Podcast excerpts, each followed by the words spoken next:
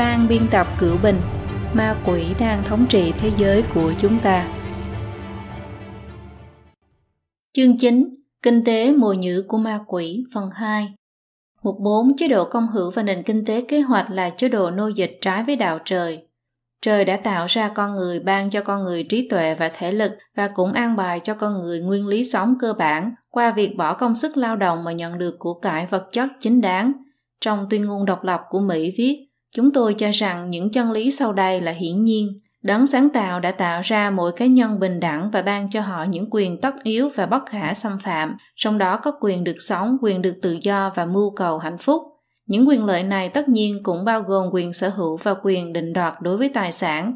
Nhưng trong tuyên ngôn đảng cộng sản mark lại nêu rõ, người theo đảng cộng sản có thể khái quát lý luận của mình trong một câu, tiêu diệt chế độ tư hữu chính là phải thực hiện chế độ công hữu. Chế độ công hữu tất nhiên phải xây dựng nền kinh tế kế hoạch. Chế độ này về bản chất là chế độ nô dịch trái với đạo trời đi ngược lại nhân tính con người.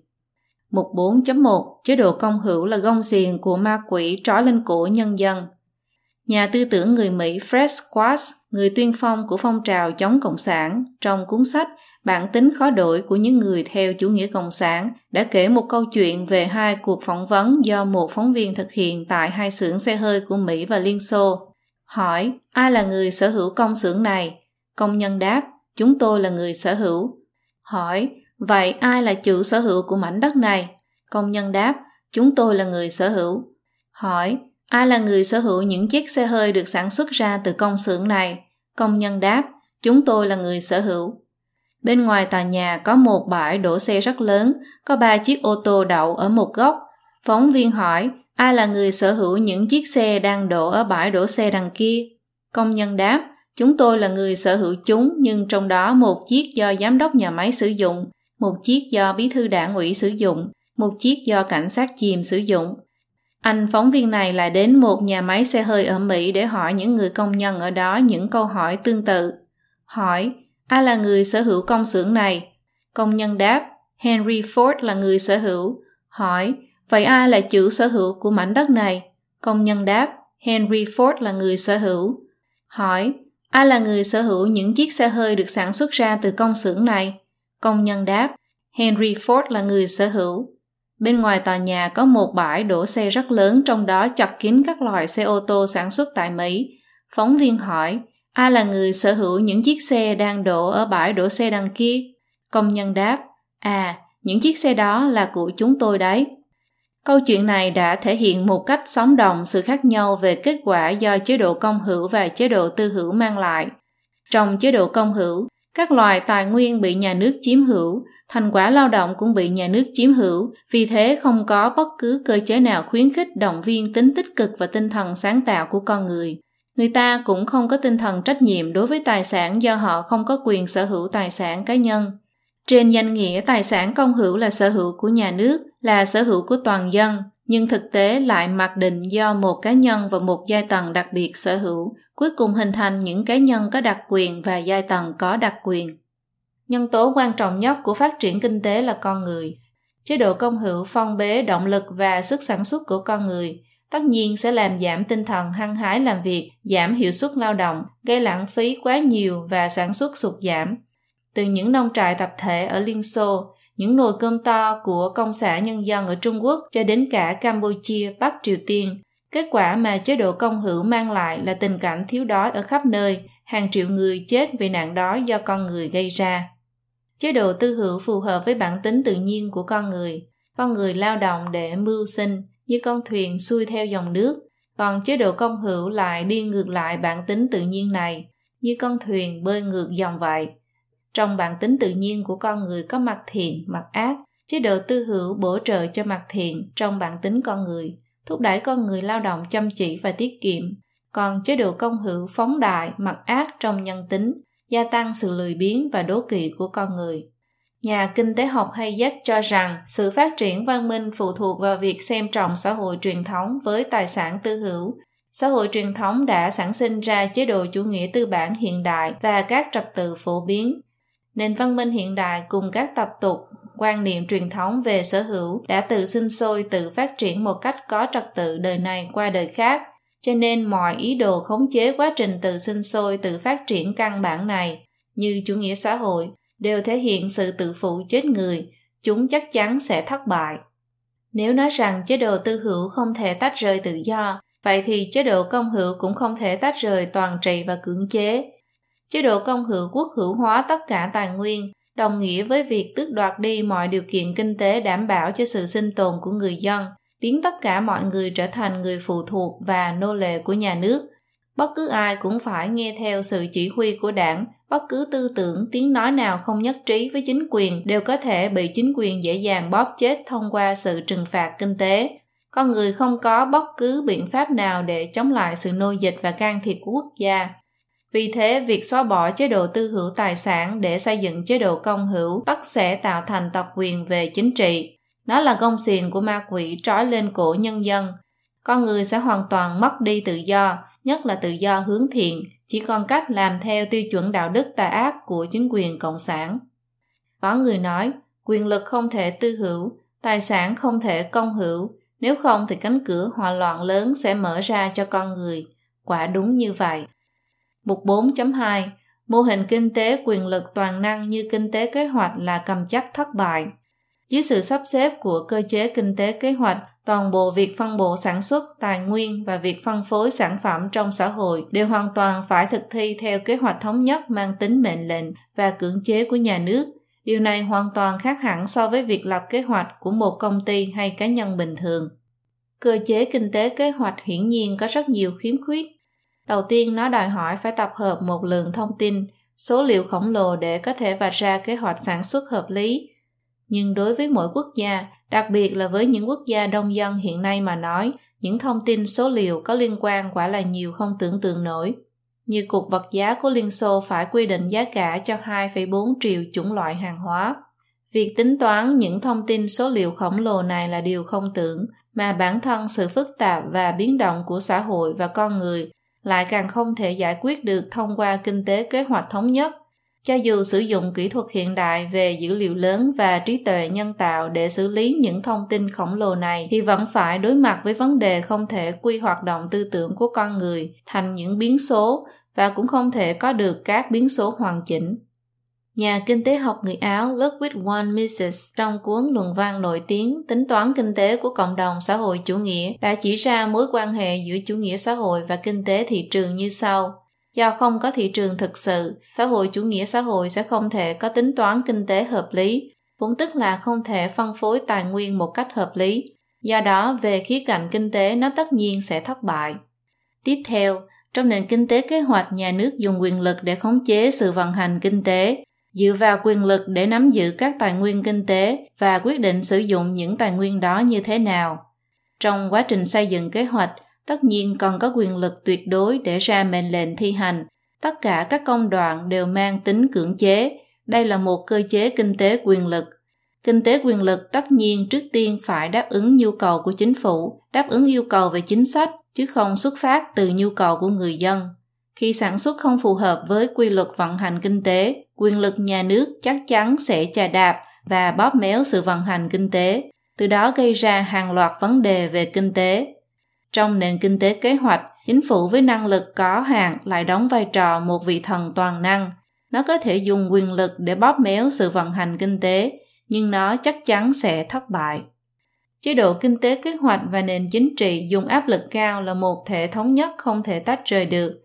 Kế hoạch quốc gia tất nhiên sẽ có khiếm khuyết vì thế khi xảy ra vấn đề tất yếu sẽ nảy sinh những nghi ngờ từ người dân và nội bộ chính phủ. Người công quyền sẽ cảm thấy quyền lực của mình bị đe dọa, dẫn đến kết quả tất yếu là trấn áp chính trị và thanh trừng chính trị.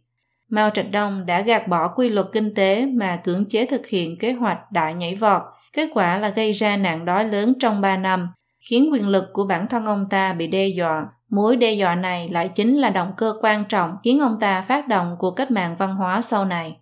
Hậu quả của chế độ công hữu và nền kinh tế kế hoạch được thể hiện rõ qua tình trạng của các công ty nhà nước Trung Quốc.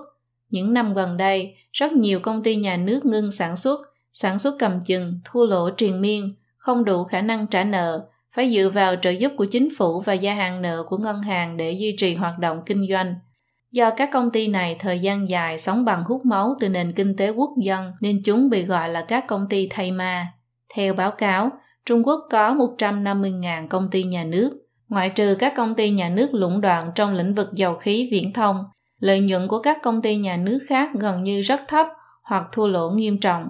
Đến cuối năm 2015, tổng tài sản của các công ty này chiếm 176% GDP, tổng số nợ chiếm 127% GDP, trong khi chỉ tạo ra lợi nhuận chiếm 3,4% GDP. Có nhà kinh tế cho rằng các công ty thay ma này đang trói buộc nền kinh tế Trung Quốc.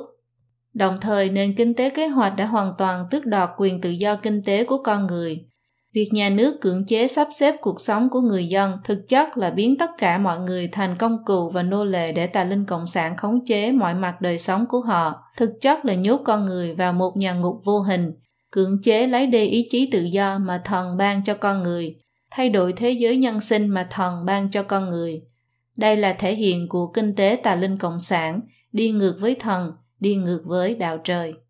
Mục 5. Lý luận bóc lột của chủ nghĩa mác là luận điệu hoang đường, đảo ngược thiện ác, kích động thù hận. mác cho rằng chỉ có lao động mới sáng tạo ra giá trị. Nếu một công ty đầu tư 10 triệu đô la Mỹ vào năm nay và công ty đó bán sản phẩm thu về 11 triệu đô la Mỹ, như vậy khoản lợi nhuận 1 triệu đô la Mỹ đều do công nhân viên của công ty đó tạo ra. Căn cứ theo lý luận của mác tư bản không tạo ra giá trị, tức những tư liệu sản xuất của công ty như cửa hàng, hàng hóa vân vân cũng do vốn tư bản đầu tư mà có, nó chỉ chuyển hóa thành một bộ phận của giá thành và giá trị do công nhân viên của công ty tạo ra, tức 11 triệu đô la Mỹ, trong đó bao gồm tiền lương của công nhân viên, cũng chính là giá cả của sức lao động, cao hơn chi phí của công ty. Phần lợi nhuận 1 triệu đô la Mỹ thu được chính là giá trị thặng dư do công nhân viên tạo ra, Phần giá trị thặng dư này bị ông chủ chiếm lấy, tức là không phải bỏ ra gì cả. Từ đó Mark tuyên bố rằng chính ông ta đã tìm ra được bí mật kiếm tiền của các nhà tư bản. Ông ta cho rằng đây chính là căn nguyên tội lỗi của giai cấp tư sản. Nhà tư bản đầu tư xây dựng nhà máy và mở công ty đương nhiên vì muốn có lợi nhuận. Theo quan điểm của Mark, điều này không tránh khỏi phải bóc lột giai cấp vô sản. Nguồn gốc của tội ác bóc lột này là do chế độ tư bản chủ nghĩa tạo ra, nó thuộc về toàn bộ giai cấp tư sản. Vì thế Marx đã đưa ra kết luận, muốn tiêu diệt tội ác bóc lột này thì cần phải phá hủy toàn bộ xã hội tư bản chủ nghĩa, cũng chính là tiêu diệt giai cấp tư sản, đem toàn bộ tài sản của các nhà tư sản xung công, xây dựng một xã hội theo chế độ công hữu, tiến hành chủ nghĩa cộng sản. Lý luận hoang đường của Marx về sự bóc lột chủ yếu thể hiện ở hai phương diện. Đầu tiên, nó phân chia con người thành hai nhóm giai cấp đối lập nhau, chính là giai cấp tư sản nắm giữ tư bản và giai cấp vô sản không nắm giữ tư bản. Thực tế từ xưa đến nay, các giai tầng trong xã hội không hề tồn tại ranh giới không thể vượt qua, giữa các giai tầng luôn luôn luân chuyển qua lại lẫn nhau.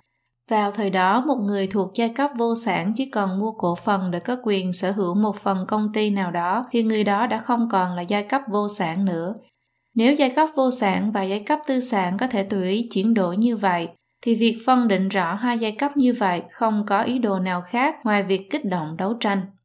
Mặt khác, thông qua một hệ thống lý luận được dàn dựng công phu, nó đã lừa gạt mọi người dùng tiêu chuẩn mà nó tạo ra để thay thế tiêu chuẩn đạo đức truyền thống, để đánh giá thiện ác đúng sai. Cũng có nghĩa là việc đánh giá một cá nhân tốt hay xấu không dựa trên phẩm chất đạo đức của người đó, mà dựa trên việc người đó có nắm giữ tư bản hay không, chỉ cần là giai cấp tư sản thì đều có tội vì họ dựa vào tư bản để bóc lột giai cấp vô sản công nhân. Vì giai cấp vô sản là giai cấp bị áp bức bóc lột, do đó họ đương nhiên chiếm được vị trí ưu thế về đạo đức. Bất kể họ đối xử thế nào với các nhà tư bản, họ đều có thể vênh váo ngẩng cao đầu.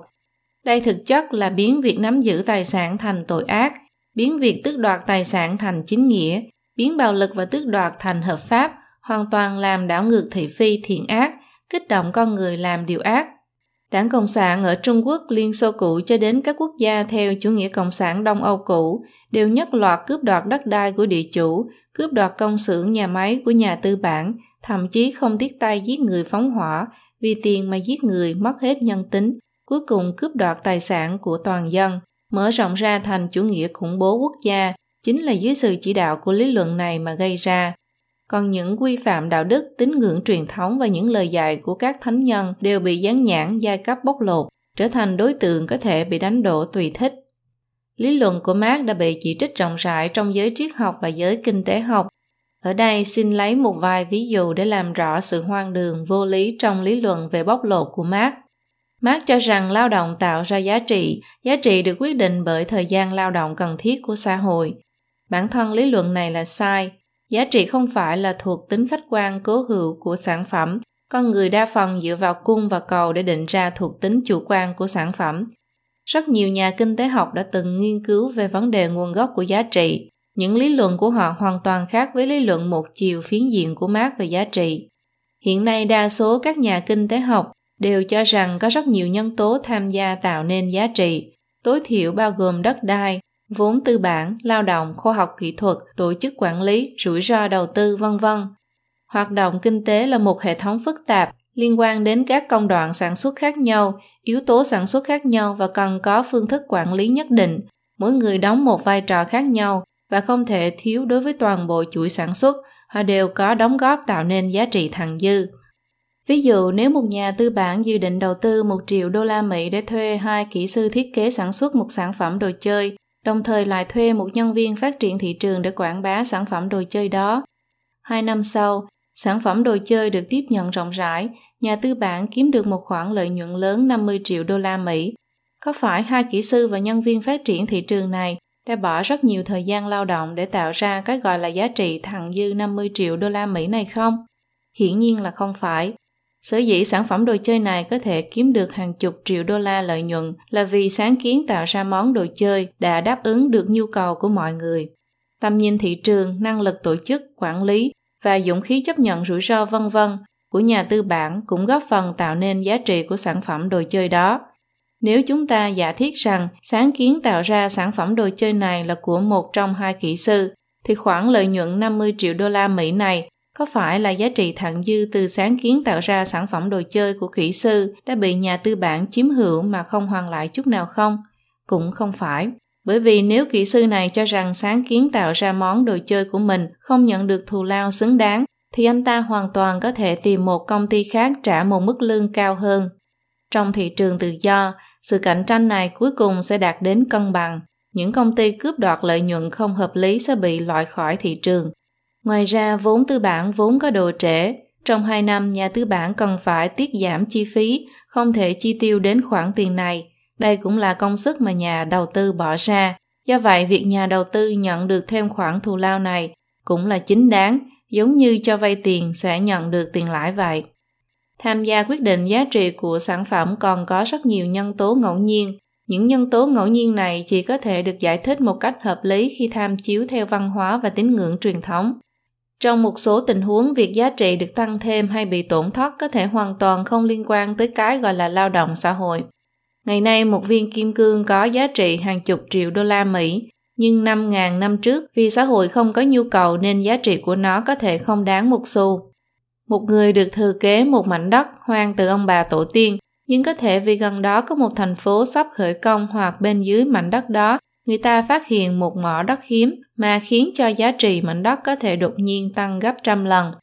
Giá trị tăng thêm này không hề cần đến bất kỳ sức lao động nào của con người. Món tài sản khổng lồ từ trên trời rơi xuống này có lúc cũng được gọi là may mắn. Trong quan niệm văn hóa truyền thống phương Đông và phương Tây đều cho rằng đây là đặc ân do thần ban cho con người.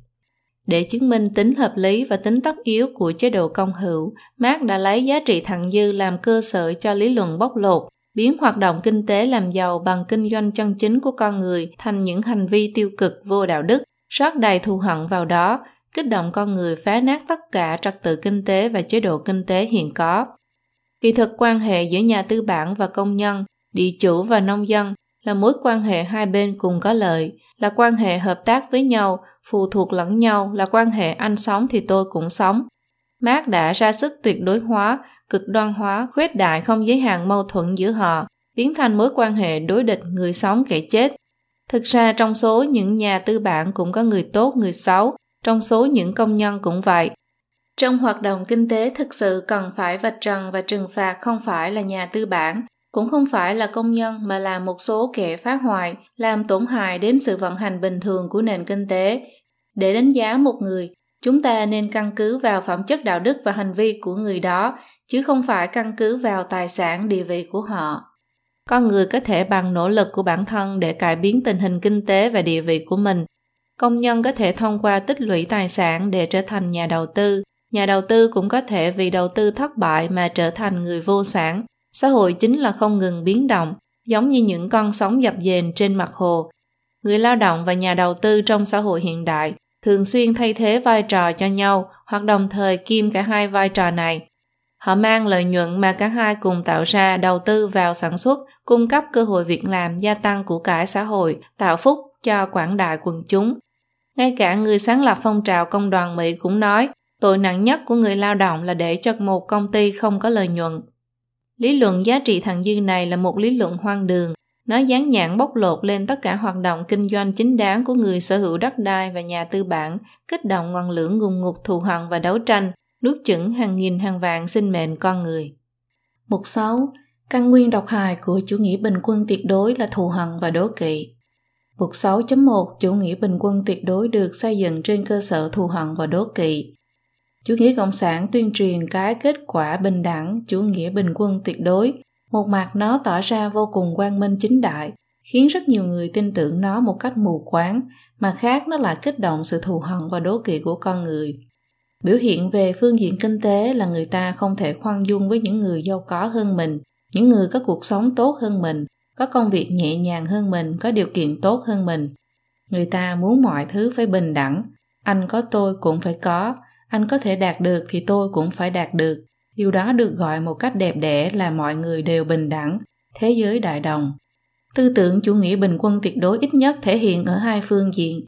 Thứ nhất, đối với những người chưa đạt được trạng thái bình đẳng, việc xúi dục họ bất mãn với địa vị kinh tế của mình là linh đan của ma quỷ để kích động thù hận. Nó kích thích tư tưởng không an phận của con người người khác có thì mình cũng phải có. Hơn nữa, còn dùng thủ đoạn không chính đáng, thậm chí dùng bạo lực để cướp đoạt biểu hiện cực đoan là phá hủy tài sản của người khác, dùng thủ đoạn bất hợp pháp để giết người cướp của, độc ác nhất là phát động cách mạng bạo lực. Để xúi dục sự bất mạng của con người Marx phân chia xã hội thành hai giai cấp đối lập hoàn toàn dựa trên quan hệ sở hữu tư liệu sản xuất. Ở nông thôn là địa chủ và nông dân, ở thành thị là nhà tư bản và công nhân, khiến con người vì đố kỵ mà thù hận những người đối lập với mình, khiến giai cấp này phải lấy mạng giai cấp kia địa chủ thì giàu, nông dân thì nghèo. Vậy làm thế nào? Cướp, địa chủ dựa vào cái gì mà giàu? Muốn giàu thì mọi người cùng giàu. Thế là Trung Cộng hô hào nông dân làm cải cách ruộng đất, chính là đánh thổ hào để phân chia ruộng đất, cướp đoạt ruộng đất của địa chủ. Ai không chịu thì giết, còn phải diệt cỏ tận gốc. Đảng Cộng sản trước tiên kích động lũ côn đồ lưu manh lười nhác đi gây chuyện. Dương khảm Nga của tiểu thư, phu nhân nhà giàu cũng có thể giảm đạp lên tiếp đến cưỡng ép tất cả những người nông dân đứng lên đấu tranh với địa chủ, hàng triệu địa chủ bị rơi đầu. Thứ hai, đối với những người cơ bản đã có trạng thái bình đẳng, tư tưởng này thể hiện ra có gì tốt thì mọi người chia đều nhau, ai lộ diện thì công kích người đó, làm nhiều hay làm ít đều như nhau, làm hay không làm cũng như nhau. Trên bề mặt xem ra mọi người đều giống nhau, nhưng con người có sự khác nhau về cá tính, trí lực, thể lực, chuẩn mực đạo đức, nghề nghiệp, chức vụ, giáo dục, hoàn cảnh sống, mức độ chịu khổ, nhẫn nại, tinh thần sáng tạo, vân vân. Đóng góp cho xã hội cũng khác nhau. Sao có thể đòi hỏi kết quả giống nhau được? Nhìn từ góc độ này thì không bình đẳng mới là bình đẳng thực sự. Bình đẳng mà chủ nghĩa cộng sản truy cầu mới là bất bình đẳng và bất công thực sự. Người xưa trung quốc nói rằng, thiên đạo thù cần tức đạo trời đền đáp cho người cần cù phấn đấu vươn lên. Ông trời sẽ căn cứ theo nỗ lực mà mỗi cá nhân bỏ ra để đền đáp cho họ tương xứng. Sự bình đẳng tuyệt đối không thể tồn tại trong cuộc sống hiện thực. Dưới sự chỉ đạo của tư tưởng chủ nghĩa bình quân tuyệt đối, làm việc xấu và làm việc tốt cũng như nhau, chăm chỉ làm việc và lười nhác cũng như nhau. Kẻ lười nhác giả tạo thì được quan tâm, người có tài năng cần cù lao động thì bị trừng phạt, thậm chí bị người khác oán hận và kỳ thị. Mỗi cá nhân đều đi chậm lại, nhìn vào người đi chậm nhất mà sánh bước, tạo nên hiện tượng kỳ quái, kinh tế đồng loạt đi xuống.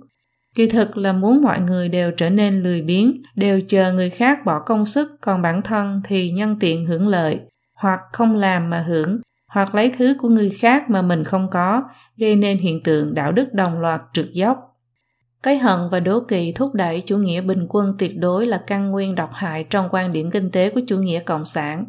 Thiện ác trong con người là đồng thời tồn tại.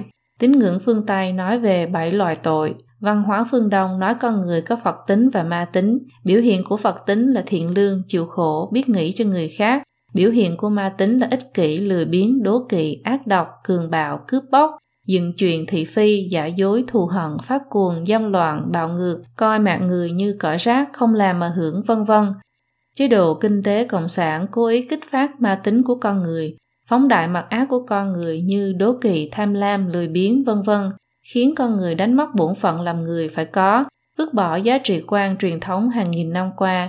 Nó dẫn dụ kích thích những thứ xấu xa nhất trong nhân tính con người, từ đó làm động lực ban đầu thúc đẩy cách mạng cộng sản adam smith đã nói trong cuốn lý thuyết về tình cảm đạo đức.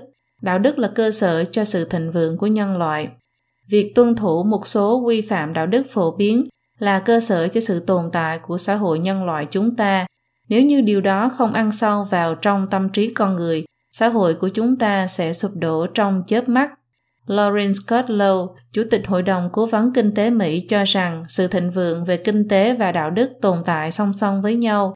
Trong lĩnh vực kinh tế, chỉ khi con người làm theo nguyên tắc đạo đức thì thị trường tự do và nền kinh tế mới có thể vận hành tốt.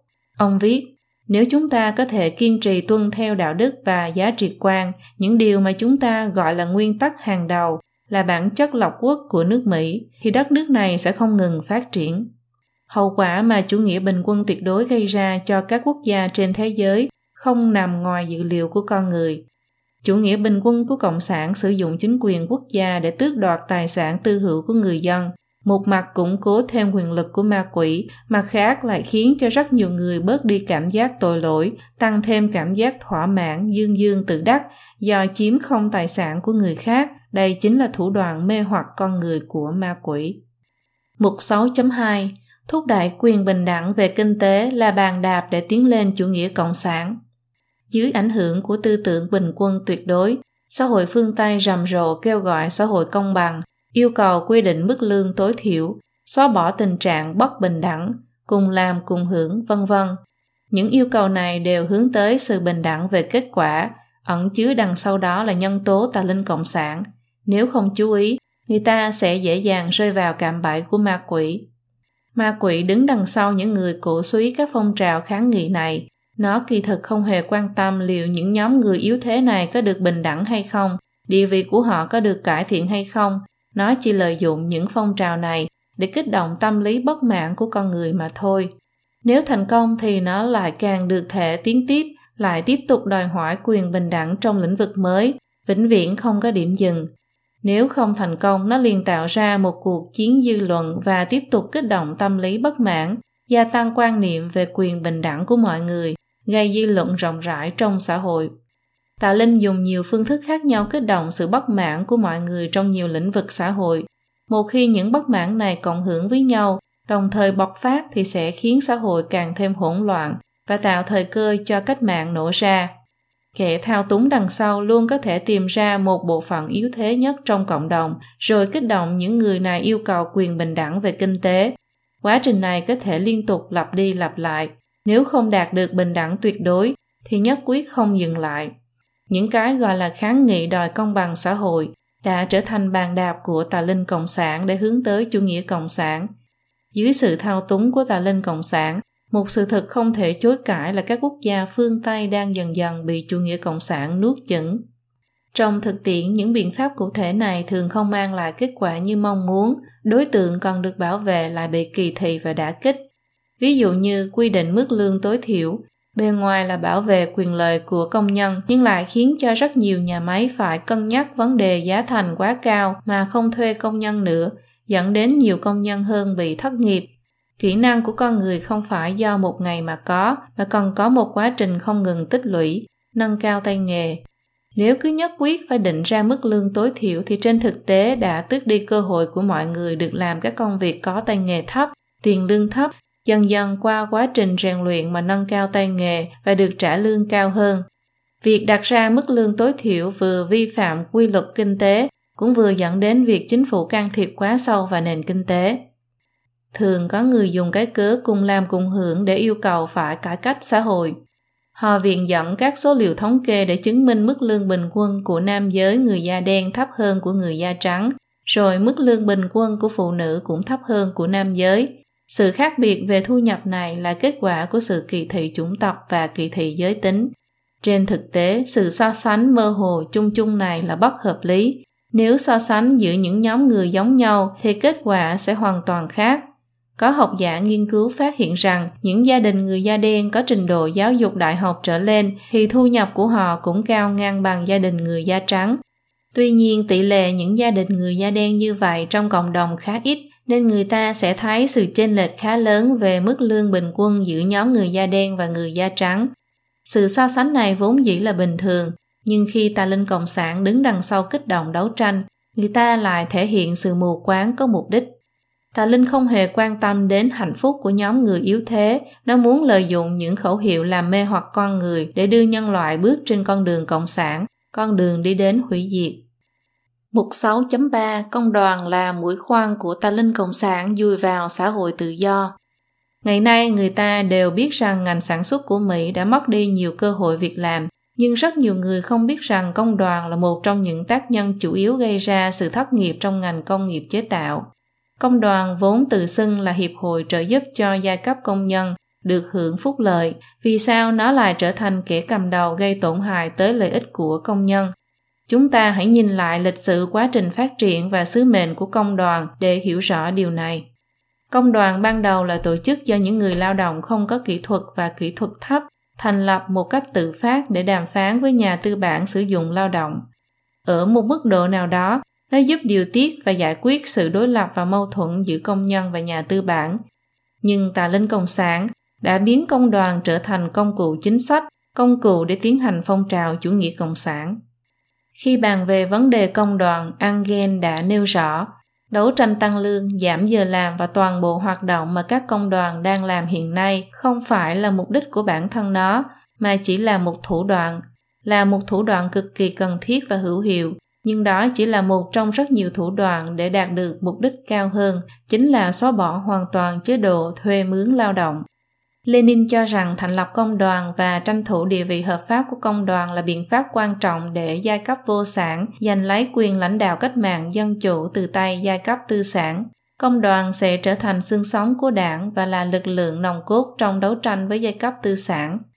Lenin còn đề xuất Công đoàn là trường học của chủ nghĩa cộng sản là biện pháp để xây dựng mối liên hệ giữa quần chúng và đảng cộng sản thông qua các công tác hàng ngày mà thuyết phục quần chúng, thuyết phục họ từ chủ nghĩa tư bản quá độ sang chủ nghĩa cộng sản là bồn chứa nước của chính quyền quốc gia.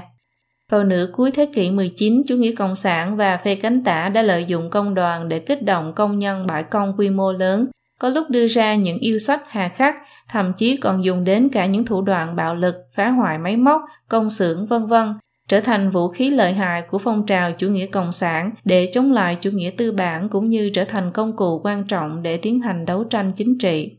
Tà linh cộng sản chỉ sợ thiên hạ chưa đủ loạn, như thế nó mới có thể nhân lúc loạn mà trục lợi đục nước béo cò. Tháng 10 năm 1905, công nhân ở Nga tổ chức cuộc đại bãi công chính trị trên toàn nước Nga. Số người tham gia lên đến 1,7 triệu người, khiến kinh tế toàn quốc tê liệt.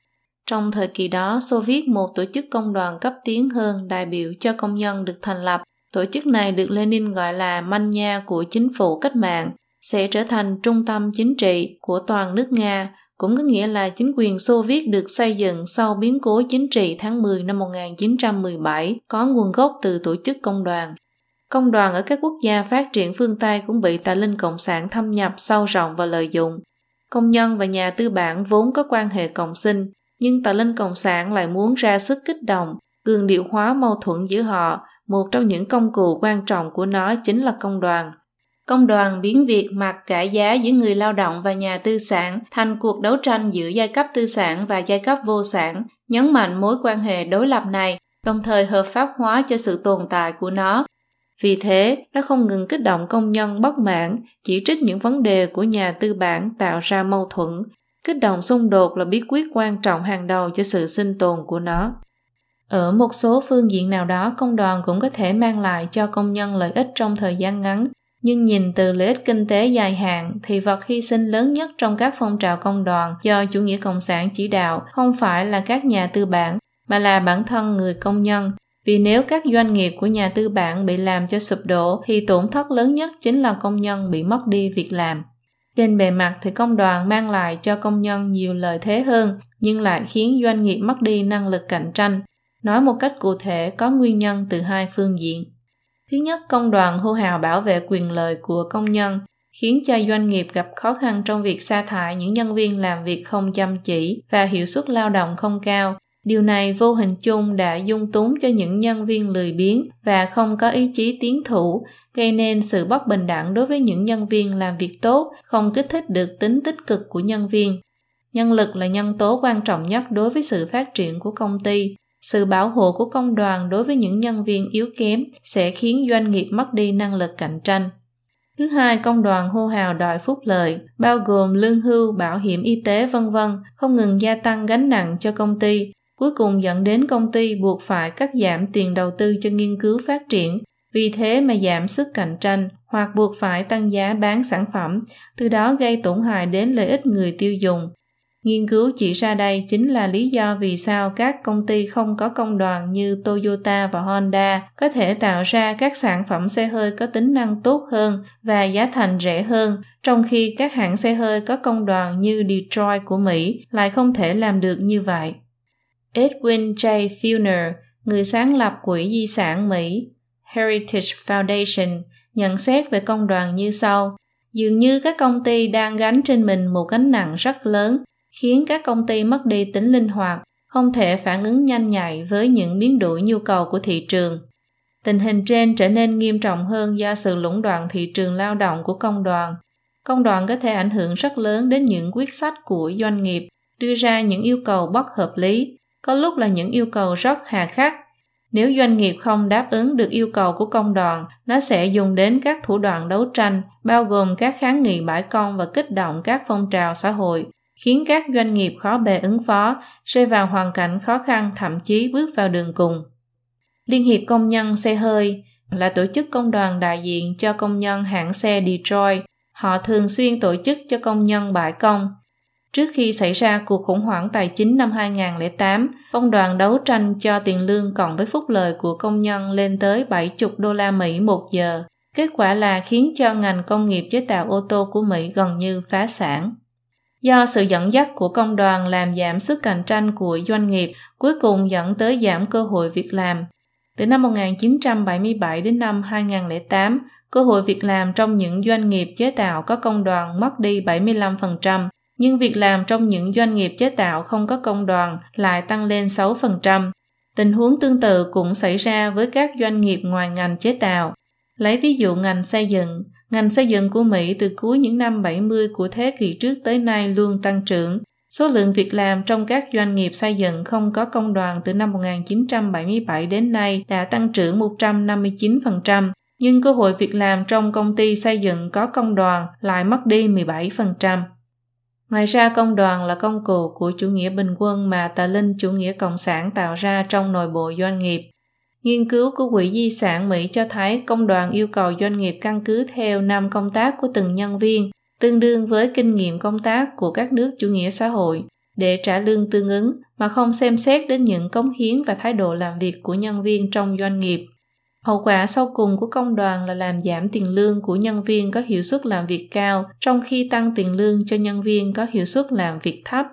Đây chính là sự kế thừa chủ nghĩa bình quân tuyệt đối của chủ nghĩa cộng sản, nó đồng nghĩa với việc phân phối lại tài sản của nhân viên, chẳng qua nó được tiến hành trong phạm vi nội bộ doanh nghiệp mà thôi. Sự can thiệp vào chính sách nội bộ của doanh nghiệp và lũng đoạn thị trường lao động này thực chất là phá hoại thị trường tự do. Những tuyên truyền cứng nhắc của nó mang lại cho công nhân những đảm bảo tốt nhất về phúc lợi và công việc, cuối cùng luôn gây tổn hại cho doanh nghiệp cũng như cho toàn nền kinh tế một cuộc điều tra ý kiến người dân năm 2005 cho thấy, mặc dù đa số gia đình thuộc công đoàn đều không tán thành công đoàn Mỹ, nhưng nguyên nhân vì sao họ không tán thành lại chưa từng được đại hội công đoàn hoặc phương tiện truyền thông của công đoàn đem ra thảo luận. Nhìn từ mọi khía cạnh những công nhân làm việc chăm chỉ, cần cù, thực sự lại trở thành vật hy sinh, còn tờ Cộng sản lại trở thành kẻ thắng lớn trong hoạt động công đoàn. Về cơ bản, Tà Linh Cộng sản muốn lợi dụng công đoàn để về lâu dài dần dần phá hủy nền kinh tế tự do của chủ nghĩa tư bản, lật đổ chế độ tư bản chủ nghĩa, phá hoại phương thức sinh hoạt bình thường của nhân loại. Các công đoàn bị chủ nghĩa cộng sản thâm nhập và các công đoàn nghe theo sự chỉ đạo của phong trào tiến bộ đã biến thành một tập đoàn lợi ích tự như một công ty lớn hoạt động về lợi nhuận. Cấp lãnh đạo có lợi ích cá nhân rất lớn trong đó, hiện tượng tham nhũng thường bị mọi người chỉ trích. Công đoàn đã trở thành công cụ của phe cánh tả để đấu tranh với chủ nghĩa tư bản tại các quốc gia dân chủ. Nó luôn đòi hỏi xã hội chính nghĩa, đòi hỏi công bằng, tạo nên gánh nặng phúc lợi cực lớn, gây trở ngại lớn đối với việc cải cách và nâng cao hiệu suất của ngành công nghiệp chế tạo, ngành dịch vụ, giáo dục, các bộ ngành chính phủ. Khi thời cơ chưa chín mùi, nó sẽ nằm phục chờ thời. Khi thời cơ đến, nó sẽ lập tức xông lên, tạo ra những phong trào xã hội lớn. Công đoàn là mũi khoan của tà linh cộng sản dùi vào xã hội tự do. Mục 7. Lý tưởng chủ nghĩa cộng sản là mồi nhữ dẫn dụ nhân loại đi đến hủy diệt. Mặc dù lý luận của chủ nghĩa cộng sản đầy rẫy sơ hở và mâu thuẫn nội tại, nhưng rất nhiều người lại bị nó dụ dỗ lừa gạt bởi vì những người đại diện cho tà linh cộng sản ở nhân gian như Marx vân vân đã vẽ nên cho con người thế gian một viễn cảnh thiên đường tươi đẹp của chủ nghĩa cộng sản. Nó có tính mê hoặc cực lớn. Những từ ngữ của nó như của cải vật chất cực kỳ phong phú, chuẩn mực đạo đức cực kỳ cao, thành viên trong xã hội làm theo năng lực hưởng theo nhu cầu, không có chế độ tư hữu, không có khoảng cách giàu nghèo, không có giai cấp thống trị, không có bóc lột, mọi người đều tự do bình đẳng, tài năng của con người có thể phát triển toàn diện mọi người sống cuộc sống hạnh phúc vô cùng tươi đẹp những từ ngữ lừa người này lúc mới đầu đã từng hấp dẫn rất nhiều người vì nó mà phấn đấu. Hiện nay cũng có không ít người phương tây chưa từng có những kinh nghiệm đau thương khi sống ở những quốc gia cực quyền cộng sản nên họ vẫn ôm giữ những suy nghĩ hảo huyền này. Họ tiếp tục thổi lửa cho chủ nghĩa cộng sản và chủ nghĩa xã hội. Trên thực tế, tất cả những tư tưởng mà chủ nghĩa Marx đề xuất đều chỉ là không tưởng. Chủ nghĩa Marx tự cho rằng của cải vật chất của chủ nghĩa cộng sản sẽ cực kỳ phong phú, nhưng dục vọng của con người là không có giới hạn, nhu cầu của con người cũng không có giới hạn. Với sự hạn chế của nhân loại về tri thức, thời gian làm việc và nguồn tài nguyên hữu hạn của trái đất, sự thiếu thốn và khan hiếm là điều bình thường và cũng là điều tất nhiên. Đây cũng là xuất phát điểm căn bản nhất của tất cả các nghiên cứu kinh tế học. Nếu như không bị hạn chế bởi những điều kiện này, người ta sẽ không phải tìm kiếm xem phương thức sản xuất nào mới có hiệu quả cao mà có thể tùy ý lãng phí bởi vì của cải của xã hội phong phú dùng mãi không hết. Chủ nghĩa mác tự cho rằng chuẩn mực đạo đức của con người trong xã hội chủ nghĩa cực kỳ cao, nhưng trong con người đồng thời có thiện và ác, Muốn chuẩn mực đạo đức nâng cao thì còn có sự dẫn dắt của tín ngưỡng và giá trị quan truyền thống và sự nỗ lực tu dưỡng của mỗi cá nhân.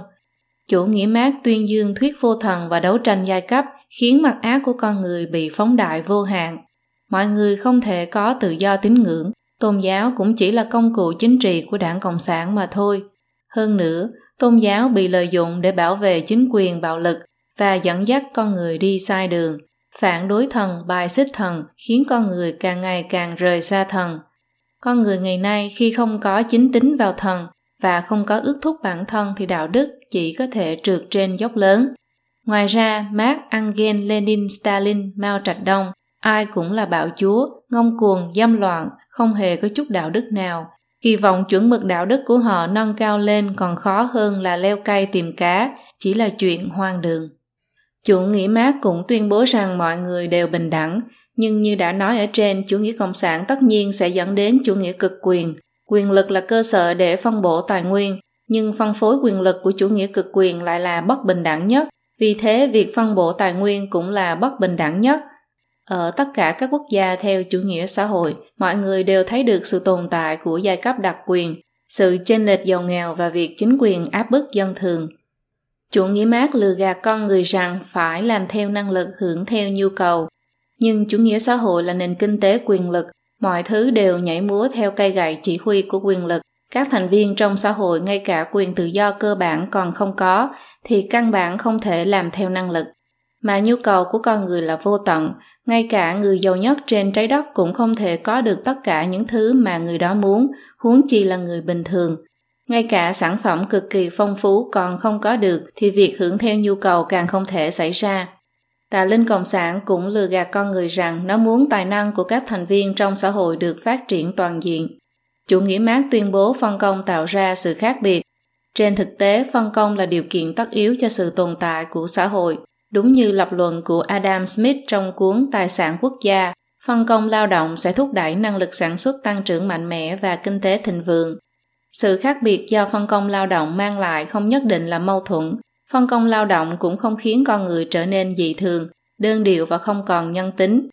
Con người làm việc trong các ngành các nghề đều có thể không ngừng nâng cao đạo đức, cống hiến cho xã hội, mang lại hạnh phúc cho người khác kinh tế quan của chủ nghĩa cộng sản là một thể chế kinh tế phản đạo đức thực tiễn đã chứng minh đầy đủ rõ ràng rằng nó gây tai hại cho những quốc gia chủ nghĩa xã hội và chủ nghĩa cộng sản các phương thức kinh tế chủ nghĩa cộng sản biến tướng ở xã hội phương Tây cũng gây nhiều tổn hại cho xã hội của họ. Chủ nghĩa cộng sản không thể tránh khỏi tạo nên chính quyền bạo lực cực quyền cùng với nghèo đói bòn cùng. Hơn nữa, nó không ngừng kích động ma tính trong tâm con người trỗi dậy, hủy diệt đạo đức của con người. Nó là trào lưu đi ngược lại truyền thống, tà ác nhất, xấu xa nhất trong lịch sử nhân loại. Nhìn lại lịch sử 100 năm của chủ nghĩa cộng sản, những sự thật tàn khốc hết lần này đến lần khác phơi bày cho con người thế gian thấy đó là lịch sử kích động thù hận, lịch sử tàn sát và lịch sử tội ác. Tất cả các quốc gia cực quyền cộng sản đều là những quốc gia bạo lực thảm sát hung hãn nhất, những quốc gia mà nhân dân mất quyền tự do và nhân quyền cơ bản nhất. Chúng cực kỳ hiếu chiến, vơ vét bóc lột nhân dân để vỗ béo một thiểu số tập đoàn thế lực cầm quyền, làm khổ công nhân, nông dân và quảng đại dân chúng. Phong trào Cộng sản không chỉ làm mất đi những sinh mệnh quý giá mà còn cướp sạch nền văn hóa và đạo đức khổng lồ đã từng có. Đặc biệt là Trung Quốc dưới chế độ Cộng sản, đạo đức đã trượt dốc đáng sợ, vượt xa sức tưởng tượng của con người. Đến cả mổ cướp nội tạng sống của những người tu luyện lương thiện cũng biến thành ngành kinh tế phát đạt do nhà nước quản lý. Tà linh Cộng sản biến con người thành ma quỷ, biến bác sĩ vốn là thiên sứ áo trắng cứu người trở thành ác ma giết người, hơn nữa Trung Cộng sớm đã vươn bàn tay ma quỷ của nó đến toàn thế giới. Những quốc gia vốn bảo vệ tự do nhân quyền cũng vì lợi ích kinh tế mà giả câm giả điếc trước những tội ác khủng khiếp của nó, dung túng nuông chiều nó. Nếu nói rằng trong thế kỷ trước dựa vào lý tưởng cộng sản nguyên thủy, tà linh cộng sản đã thành công trong việc dẫn dụ rất nhiều quần chúng phổ thông của giai cấp vô sản, những phần tử trí thức và những thanh niên thì sau đó cùng với việc khối cộng sản Đông Âu bị giải thể và các chính quyền cộng sản còn lại phải thay đổi diện mạo bằng cách tiếp thu học hỏi hệ thống quản lý kinh tế của chủ nghĩa tư bản.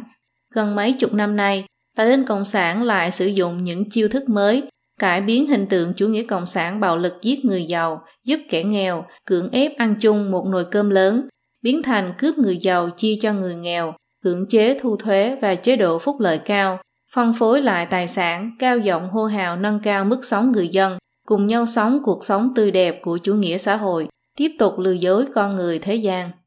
Tà linh cộng sản gian xảo đáp ứng phương diện con người truy cầu điều tốt đẹp và lôi kéo nó đến sự cuồng tín tôn giáo, dùng cái gọi là truy cầu sự tốt đẹp làm cái cớ để lôi kéo con người ngày càng rời xa những yêu cầu mà thần đặt ra cho con người, làm biến dị những quan niệm của con người, làm gia tăng ma tính của con người, phạm tội nghiệp thậm chí làm các hành vi xấu trái với đạo lý.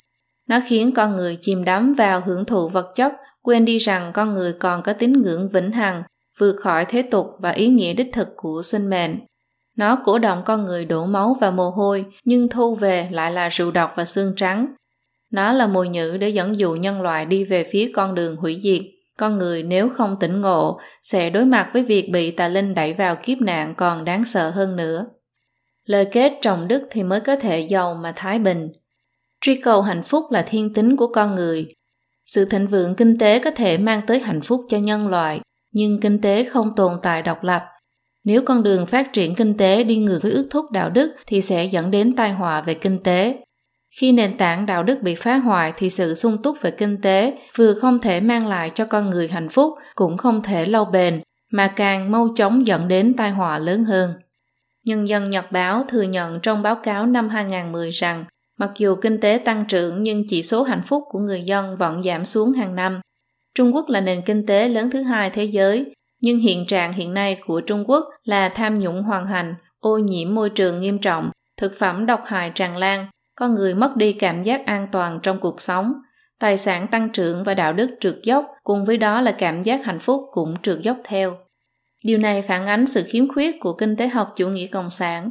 Con người không chỉ cần có vật chất mà còn cần có tinh thần. Khi con người đến thế gian, thần đã ăn bài cho con người con đường sinh sống. Người Trung Quốc có câu, nhất ẩm nhất trác, mộ phi tiền định, tức một miếng ăn, một ngụm uống đều đã được định trước. Những người phương Tây tín thần vẫn luôn cầu nguyện trước khi ăn, cảm tạ thần đã ban cho mình thức ăn. Người tín thần biết rằng tài sản của con người là ân điển của thần ban cho, cho nên thường mang tâm khiêm tốn và cảm ơn, vì thế mà biết đủ thường vui. Khi con tàu Titanic bị chìm, nhà tỷ phú Astor đệ tứ cũng ở trên thuyền. Tiền của ông có trong ngân hàng đủ để đóng được 30 chiếc tàu như tàu Titanic.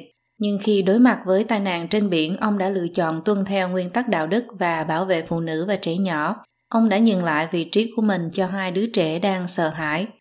Cùng lúc đó trên tàu, Isidore Strauss, đối tác của công ty Macy's cũng nói, tôi nhất quyết không lên xuồng cứu hộ trước những người đàn ông khác. Vợ của ông cũng nhất mực từ chối lên xuồng cứu hộ. Cô nhường vị trí của mình trên xuồng cứu hộ cho Ellen Bird, người hầu nữ mới thuê của mình, và lựa chọn cùng chồng của mình vượt qua thời khắc cuối cùng.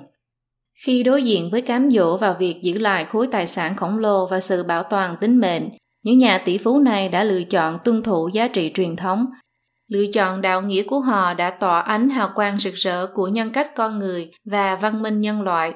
Nhân cách cao thượng còn có giá trị cao hơn tính mệnh và của cải. Ông Lý Hồng Chí, nhà sáng lập Pháp Luân Đại Pháp đã viết Dân giàu là cái đạo của vua quan, hạ minh vì tiền là hạ sách, giàu mà vô đức sẽ nguy hại chúng sinh, giàu mà có đức là chỗ mọi người mong mỏi, vậy nên giàu là không thể không tuyên dương đức. Đức là tích từ đời trước, vua quan phú quý, thảy đều từ đức mà ra, vô đức thì chẳng được gì, mất đức sẽ mất hết, vậy nên kẻ mưu quyền, kẻ cầu tài ắt phải tích đức, chịu khổ hành thiện là có thể tích đức từ quần chúng, mà muốn được thế ắt phải hiểu việc nhân quả, minh tỏ điều ấy thì có thể tự kiềm chế cái tâm của quan và dân, thiên hạ giàu có mà thái bình. Nếu mọi người có thể nhìn nhận của cải và cuộc sống bằng tâm thái như vậy thì sẽ giảm thiểu rất nhiều những vấn đề kinh tế gây ra do sự tham lam, lười biếng, đố kỵ của con người. Nếu con người có thể ức chế dục vọng cá nhân thì tà thuyết của chủ nghĩa cộng sản sẽ không thể mê hoặc được tâm của con người. Đạo đức cao thượng của con người sẽ được thần phúc báo, thiên hạ giàu có, lòng người bình lặng, xã hội an định. Đó mới là đời sống kinh tế mà con người nên có. Tà linh Cộng sản đã an bài chặt chẽ tất cả các phương diện để hủy diệt nhân loại. Lĩnh vực kinh tế chỉ là một trong những phương diện đó. Nhân loại muốn thoát khỏi sự khống chế của tà linh Cộng sản thì cần phải nhận thức rõ âm mưu của nó, thấy rõ những lời lừa gạt dối trá của nó, không ôm giữ bất cứ ảo tưởng nào về nó, đồng thời quay trở về đạo đức truyền thống, trọng đức hướng thiện, nếu có thể làm được như vậy thì nhân loại sẽ đón nhận một tương lai hạnh phúc, phồn vinh lâu dài, một thời kỳ thịnh vượng thái bình thực sự, nền văn minh thế giới cũng sẽ bước sang một chương mới rực rỡ huy hoàng.